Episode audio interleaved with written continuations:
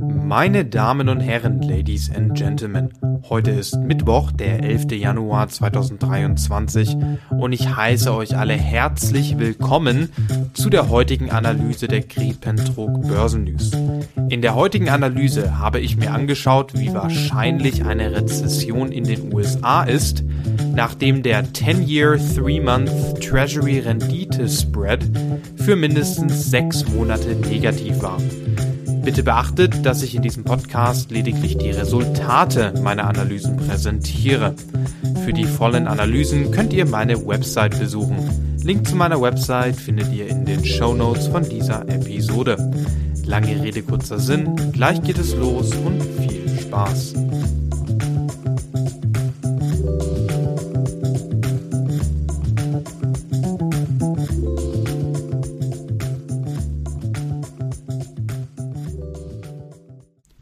Der 10-Jahres 3 Monate Treasury Rendite Spread ist unter Experten als zuverlässiger Rezessionsindikator bekannt. In dieser Analyse habe ich die Wahrscheinlichkeit einer Rezession analysiert, nachdem der 10 Jahres 3 Monate Treasury Rendite Spread negativ wurde und mindestens sechs Monate lang negativ geblieben ist.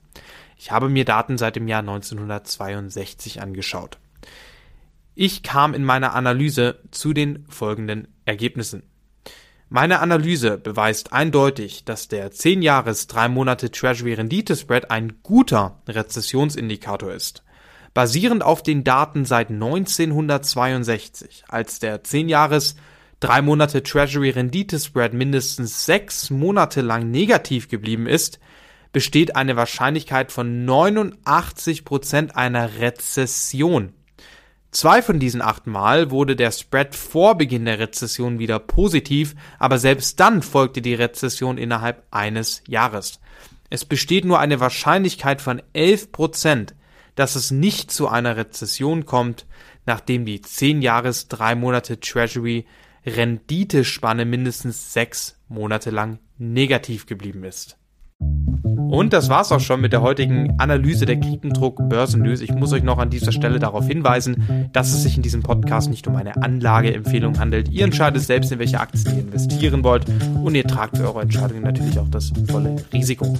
Wenn ihr euch gerne meine vollen Analysen anschauen möchtet, dann könnt ihr dies auf meiner Website tun. Link zu meiner Website findet ihr in den Show Notes von dieser Episode.